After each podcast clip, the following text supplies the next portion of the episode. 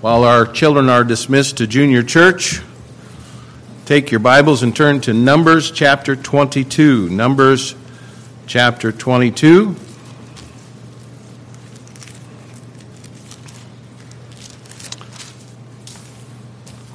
Come to another chapter in our study in the book of Numbers. And we're going to look at the degeneration of determination this morning. And uh, the nation of Israel is going forward by faith. God has given them great victories over the Amorites.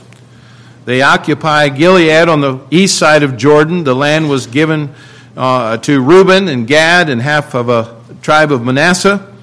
Uh, the people in the region are very afraid of the Israelites, and this is where we pick up uh, the story this morning. And in our message, uh, we will begin to see how Satan uh, will cause and use his uh, methods to cause degeneration in our determination and our dedication to the Lord. Satan has a way of discouraging us as we want to serve the Lord and we're determined to do so, but yet uh, that determination can, uh, can be uh, challenged and can be found difficult at times. So, what we want to notice, first of all, is the distress of Moab. Notice this in verses 1 through 4. It says in chapter 22, verse 1 And the children of Israel set forward and pitched in the plains of Moab on this side Jordan by Jericho. And Balak, the son of Zippor, saw all that Israel had done to the Amorites, and Moab was sore afraid of the people because they were many. And Moab was distressed because of the children of Israel. And Moab said to the elders of Midian, Now shall this company lick up all that are round about us, as the ox licketh up the grass of the field. And Balak the son of Zippor was the king of the Moabites at that time. As the children of Israel continued to move forward, camping now in the plains of Moab, the king of the Moabites, Balak, is terrified of what he's heard and what he sees. The huge multitudes of the Israelites. He compares Israel to oxen, which are a symbol of strength and power. Uh, the Moabites were sore afraid and distressed. Have you ever been afraid?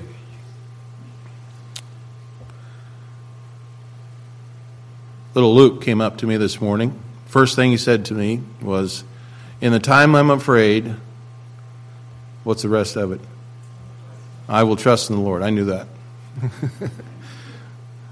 He'd been working on his verse, I think. Ever been afraid? You know, you know, kids are afraid sometimes. Not us adults. We're we're growing up. We know we know better. Ever been in distress? Ever been worried? Or concerned about something that made you sick, not even, not physically, but perhaps uh, just, you know, sick in your heart about something? Well, that's what the word distressed here in verse 3 is talking about. It's a sickening dread, it's a fear that causes one to vomit.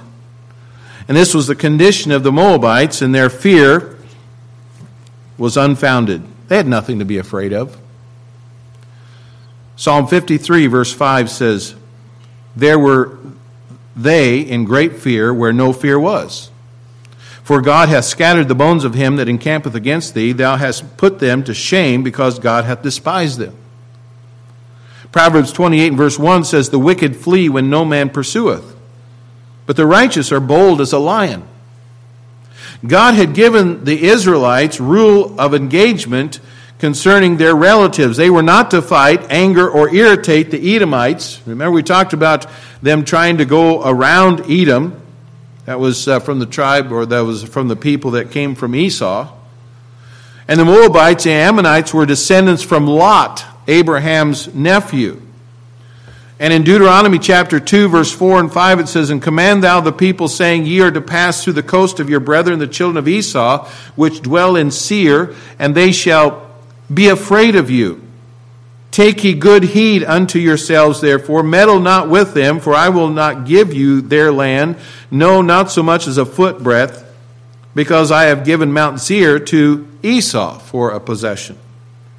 And then in verse 9 it says, And the Lord said unto me, Distress not the Moabites, neither contend with them in battle, for I will not give them of your land, of their land for a possession, because I have uh, given Ar unto the children of Lot for a possession. And the words there, when he talks about meddle and contend with, there's this, they're basically the same word. It means to irritate, to anger, to stir up, to make war against. And the word distress, again, means to confine, to corner, to press in a, in a hostile way, way. You see, these Moabites had nothing to fear because God had instructed the Israelites not to bother them.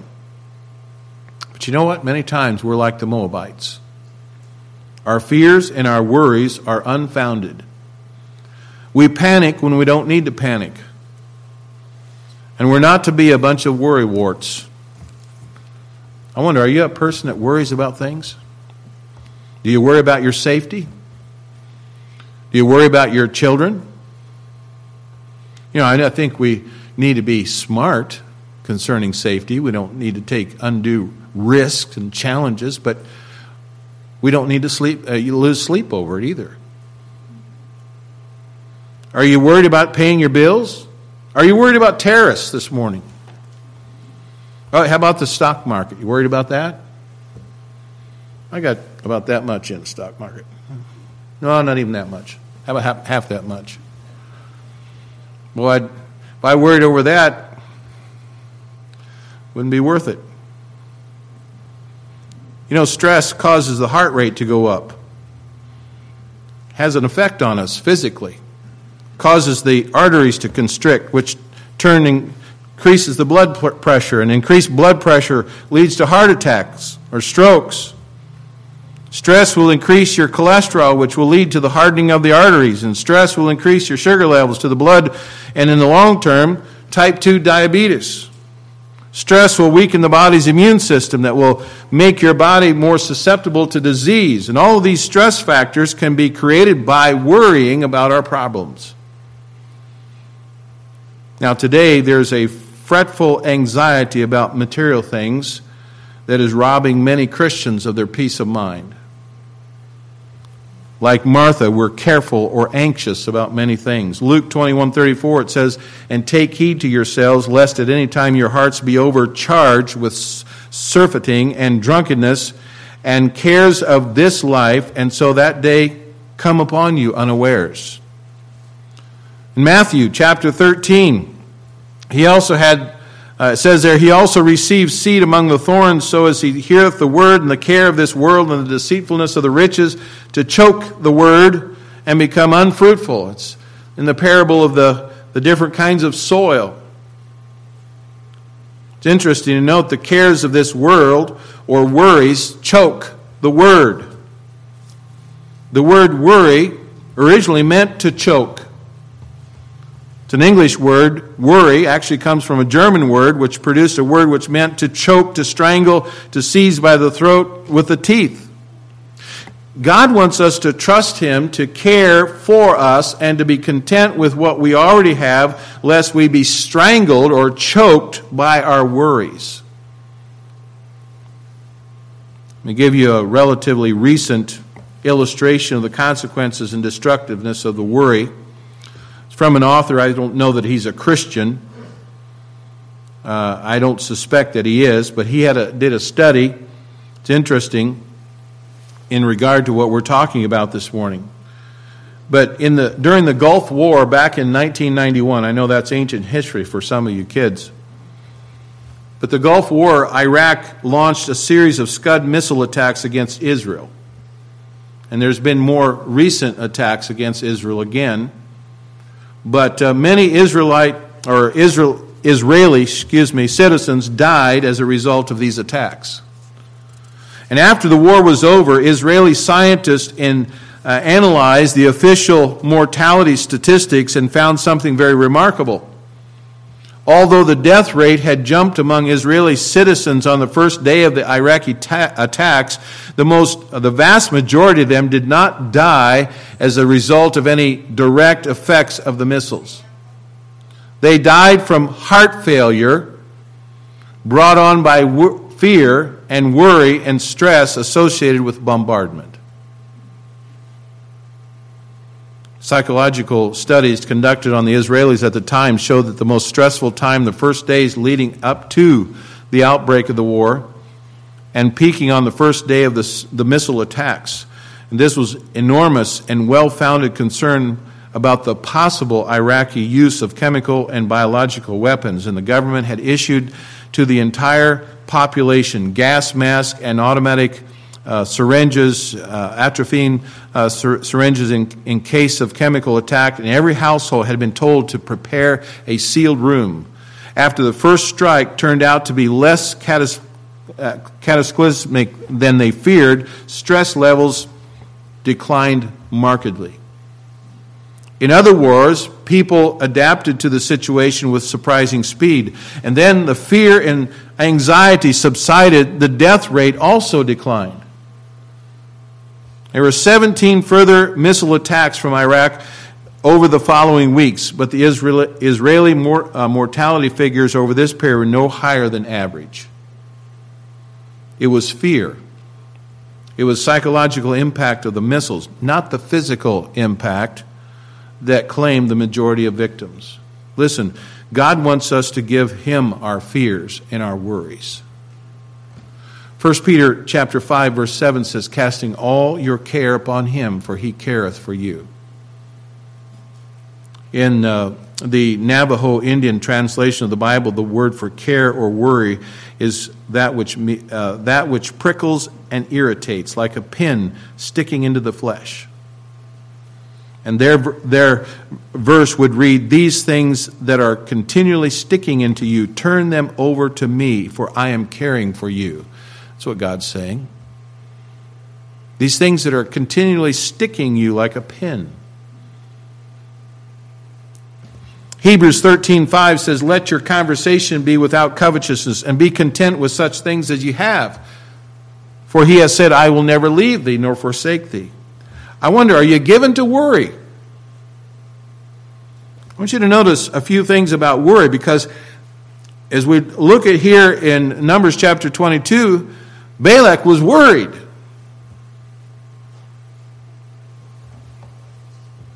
Notice that worry robs our hearts of peace.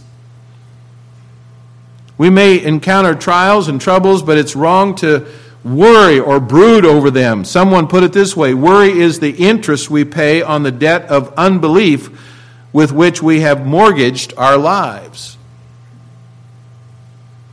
Worry is the interest we pay on the debt of unbelief with which we have mortgaged our lives. Worry robs our hearts of peace. Secondly, worry demonstrates distrust in God. When we worry, we're not trusting in God's promises and God's providence.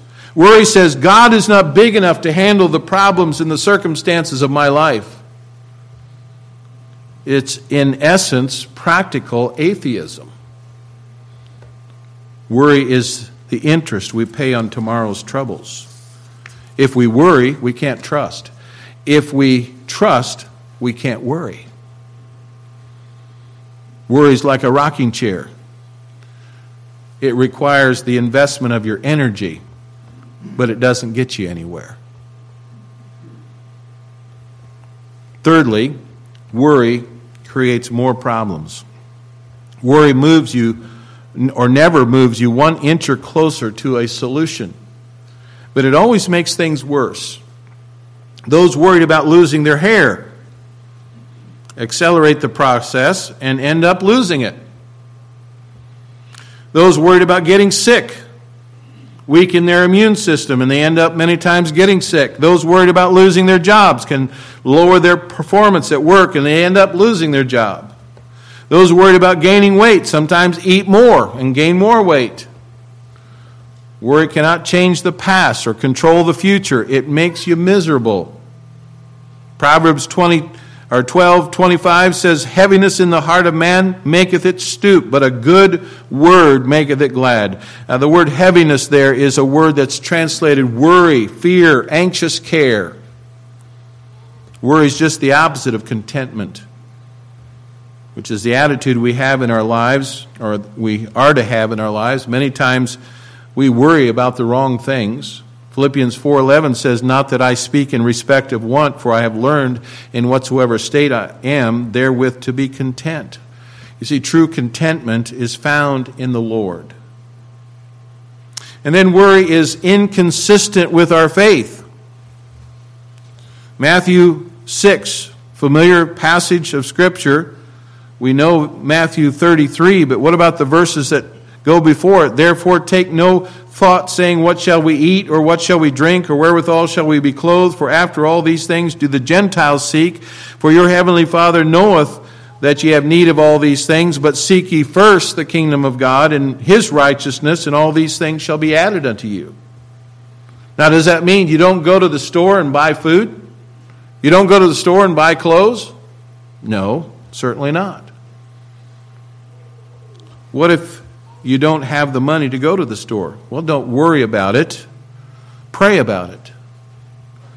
Worry is a characteristic of unbelief. Our worry and our fears do not empty tomorrow of its sorrow, but are only empty today of its strength. We're not to be focused on frustrations. Instead, we're to seek God's will and his righteousness. 2 Peter 3:11, seeing then that all th- these things shall be dissolved, what manner of persons ought you to be in all holy conversation and godliness. God's solution to worry is praying. Praying is the secret to a carefree life, having God's peace. We're not to be careful, we are to be careful for nothing, but prayerful about everything. We're to pray about everything. Our Lord is interested in even the smallest little details of our lives. Prayer in general is an act of devotion and worship. Supplications are special petitions and urgent prayers for particular needs. We're to offer these prayers with thanksgiving.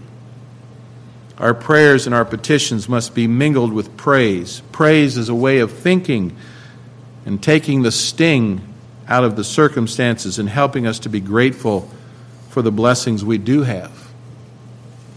Now let's go back to Numbers. That other part was just was free.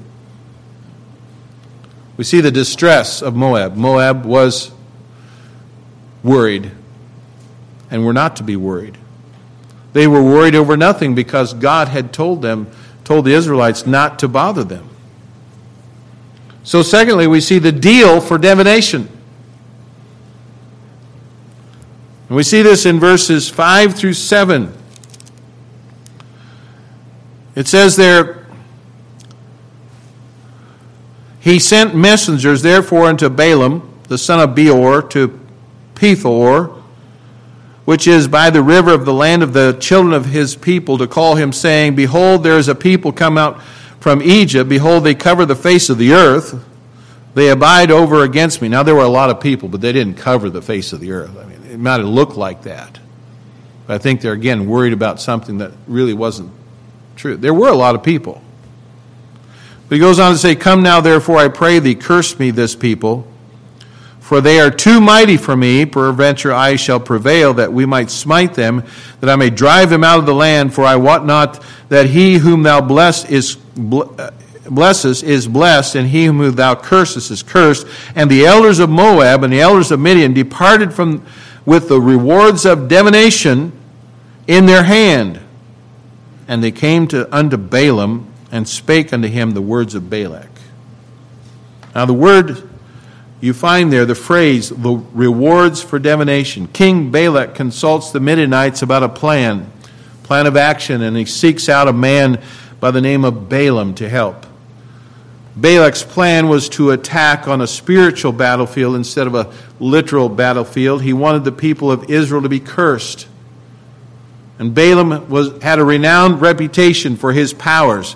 Now, I think Balaam is a very important figure in the Bible. There's more said about him than even Mary, the mother of Jesus. and even most of the apostles. God's people and were and are reminded not to forget about Balaam. In Micah chapter 6 and verse 5, O my people, remember now what Balak king of Moab consulted, and what Balaam the son of Beor answered him from Shittim unto Gilgal, that you may know the righteousness of the Lord. You know that Balaam is mentioned three times in the New Testament. It's connected with apostasy. I'm not going to go into all the details of all the aspects and study these passages, but I just want to mention them, point them out. There's uh, Balaam in the New Testament. Is the way of Balaam is talked about in 2 Peter 2 and verse 15, which have forsaken the right way and have gone astray, following the way of Balaam, the son of Be- Bosor, who loved the wages of unrighteousness. You see, the way of Balaam, as we will see, was that he was guilty of covetousness, which is idolatry.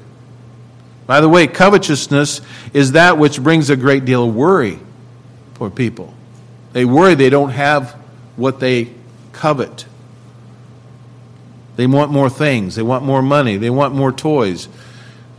And they commit the sin of covetousness, and it brings about worry. How am I going to pay for these? How am I going to keep them? How am I going to do all this? The way of Balaam. Secondly, there's the error of Balaam.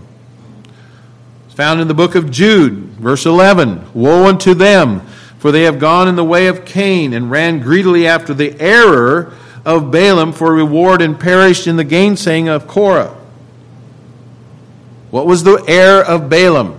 Well, we'll see that here in the book of Numbers. But he thought that God should punish Israel, and he thought he would be helping God along if he did that. And then there's the doctrine of Balaam, found in Revelation chapter 2, verse 14. It says there, But I have a few things against thee, because thou hast there them that hold the doctrine of Balaam who taught Balak to cast a stumbling block before the children of Israel, to eat things sacrificed unto idols, and to commit fornication. What was Balaam's doctrine? What was his teaching?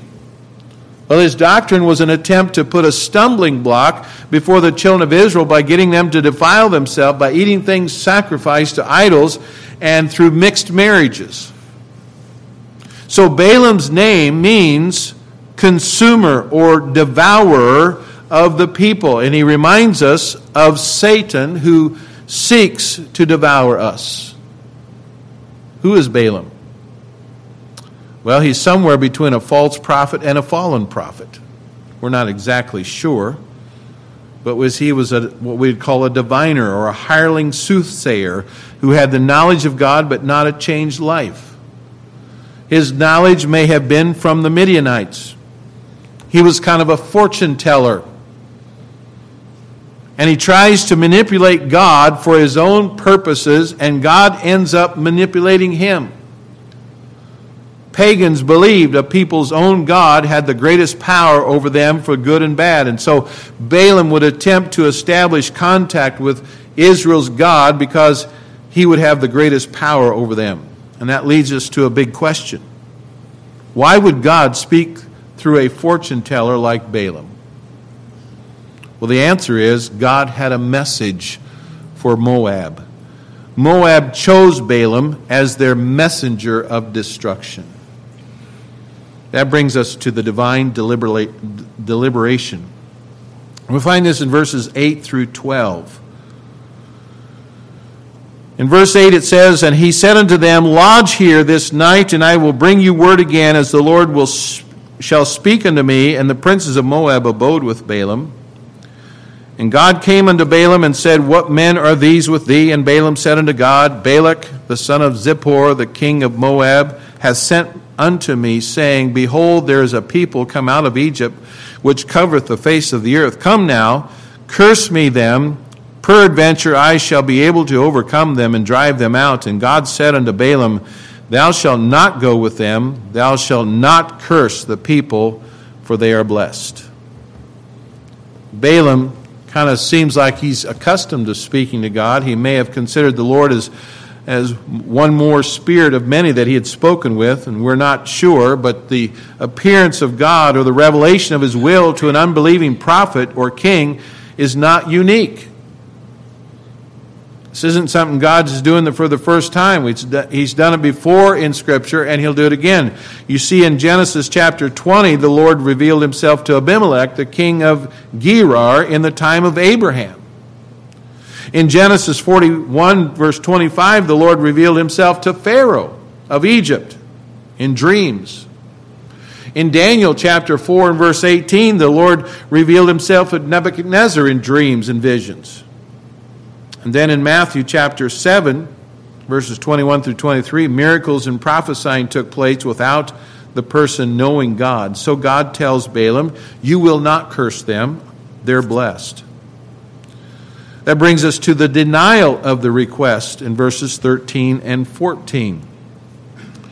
In verse 13 it says, And Balaam rose up in the morning and said unto the princes of Balak, Get you into your land, for the Lord refuseth to give you leave to go with you. And the princes of Moab rose up and went unto Balak and said, Balaam refused to come with us. Balaam says, I can't go with you. And there's a good response so far, but this creates confusion. He's a prophet of God that has fallen away from the Lord, and he's trying to raise the price of his reward, knowing that they'll come back to him.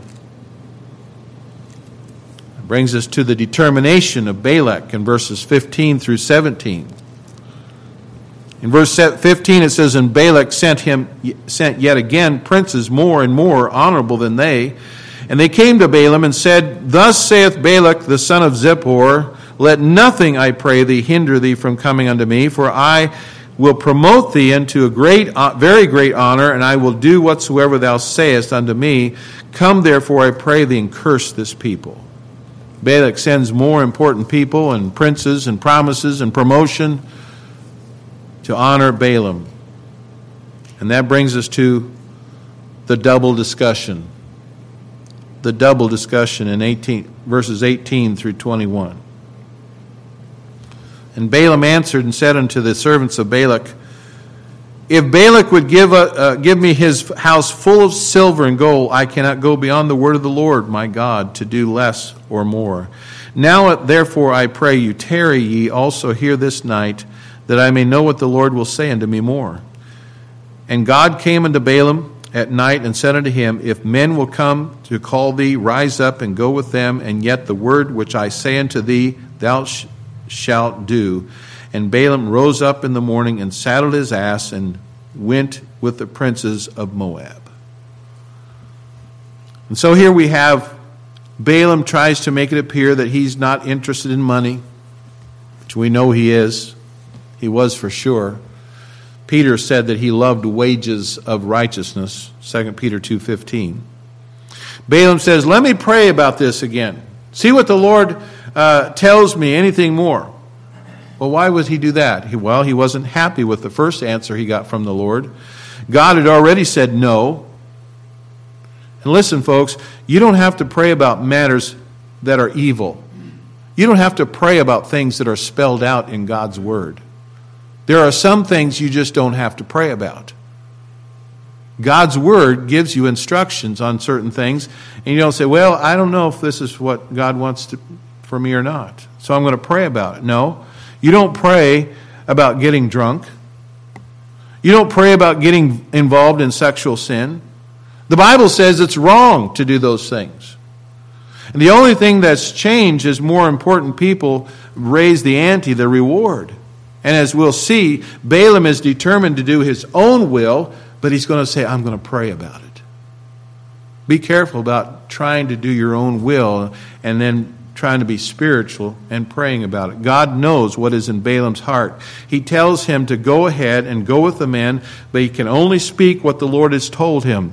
Balaam is determined to do his own will because he wants more money.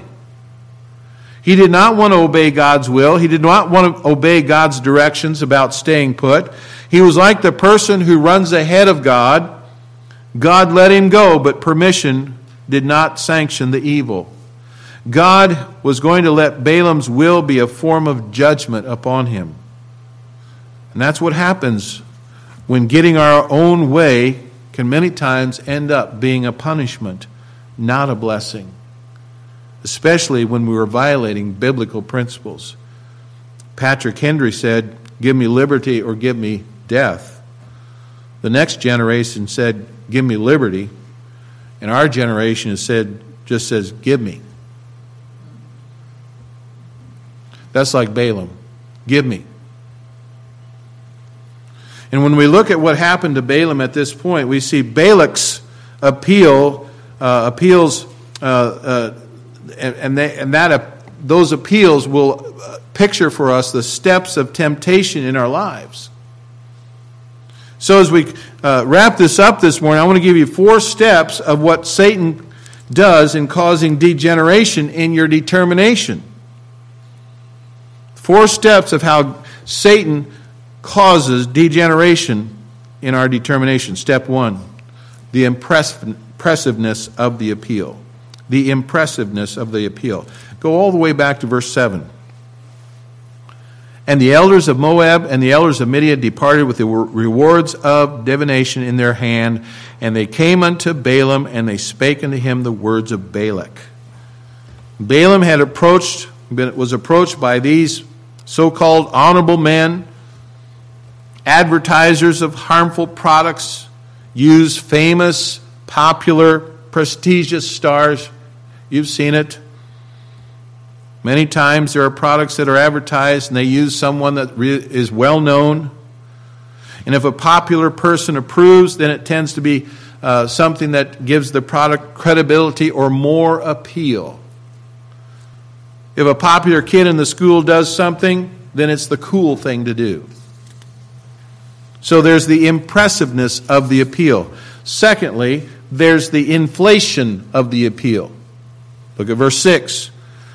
Come now, therefore, I pray thee, curse me this people, for they are too mighty for me. Peradventure I shall prevail, that we might smite them, and I might dra- drive them out of the land. For I wot not that he whom thou blessest is blessed, and whom he thou cursest is cursed. Balaam's ego is being inflated here. He's flattered by this delegation, this highly complimentary uh, group of people. They said, I heard whatever you bless is blessed, and whatever you curse is cursed. You know, flattery is used to soften the will, to get a welcome reception. Sinful temptations use flattery. They inflate your, inflate your ego when it comes, uh, uh, when it wants to seduce you. For example, have you ever heard of a salesman flatter you by, uh, to try to get you to buy their product? They come up to Jack and say, What nice hair you have.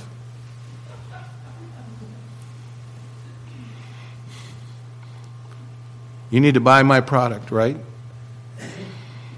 They may tell you that they're concerned about your family. Oh, you have a lovely fa- family. Watch out when that happens, when they start complimenting, complimenting you. Just say, I'm not interested. And then I'll watch them, they'll get rude sometimes.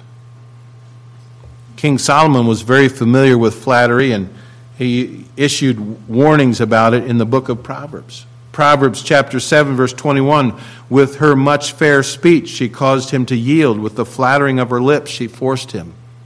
Proverbs 26 28 a lying tongue hateth those that are afflicted by it and a flattering mouth worketh ruin.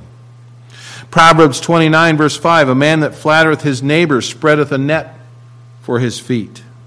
The inflation of the appeal. Thirdly, is the indemnity of the appeal. The indemnity.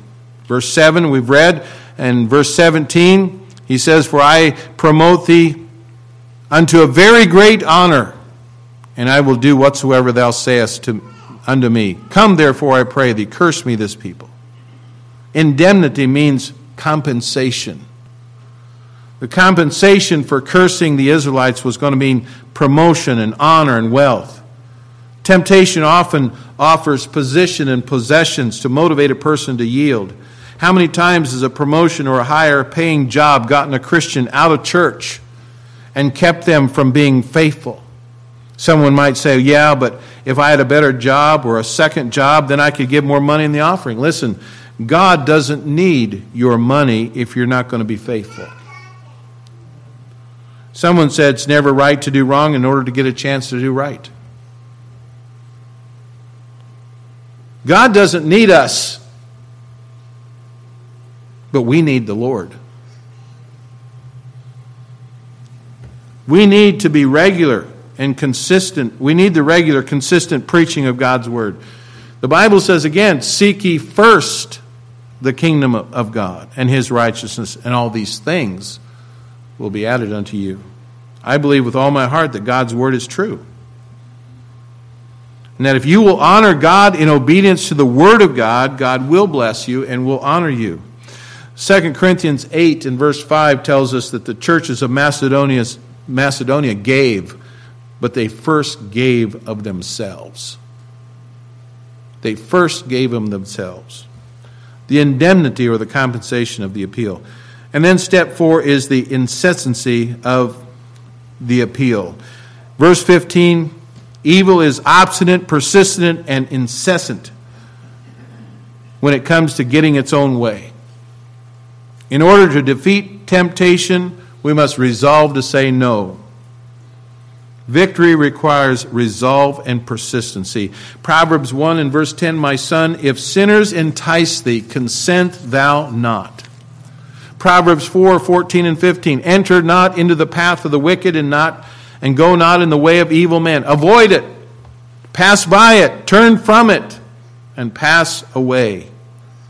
2 Corinthians 3:17 Ye therefore beloved seeing ye know these things before beware lest ye also being led with the error of the wicked fall from your steadfastness. Balaam did not have any resolve and he opened the door for problems in his life. Listen, God is looking for men and women devoted and dedicated to Him. God is looking for people who are determined to do His will. I wonder this morning are you willing to give everything for the Lord Jesus Christ? Don't be like Balaam. Let's pray.